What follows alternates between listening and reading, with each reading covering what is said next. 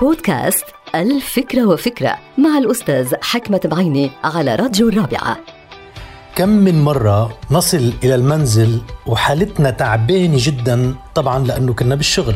كم من مرة بنوصل على البيت بنقول شو هالشغل؟ الشغل جنون والشغل ما بيخلص. طبعا نحن بنحط ساعات طويلة من العمل ودائما نعمل ليلا ونهارا خاصة في هذه الأيام مع الواتساب و social media. وأحيانا بدون انقطاع.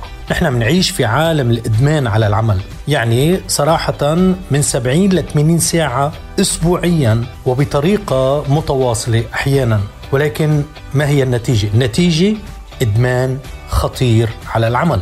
لسوء الحظ النتيجة مش دائما ممتازة ومش دائما العلاقة بزيادة إنتاجية العمل. يبدو في أغلب الأحيان بدلا من إنتاجية عمل عالية جدا بيتحول هذا الإدمان إلى ذعر وخوف وقلق. واحيانا انحراف مهني كنتيجة لساعات طويلة من العمل والاجتماعات المتواصلة. وبتنتقل ثقافة الإدمان على العمل أحيانا من الأعلى وتنتقل إلى المدراء والمرؤوسين وأيضا أحيانا إلى عملاء الشركة. اذا ما الحل؟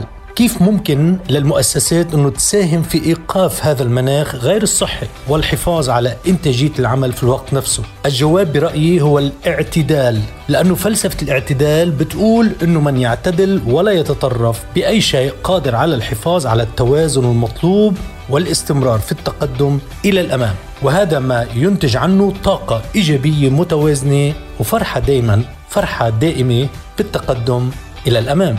نعم الاعتدال هو الحل. انتهت الفكرة. هذه الحلقة مقتبسة من كتاب الفكرة وفكرة.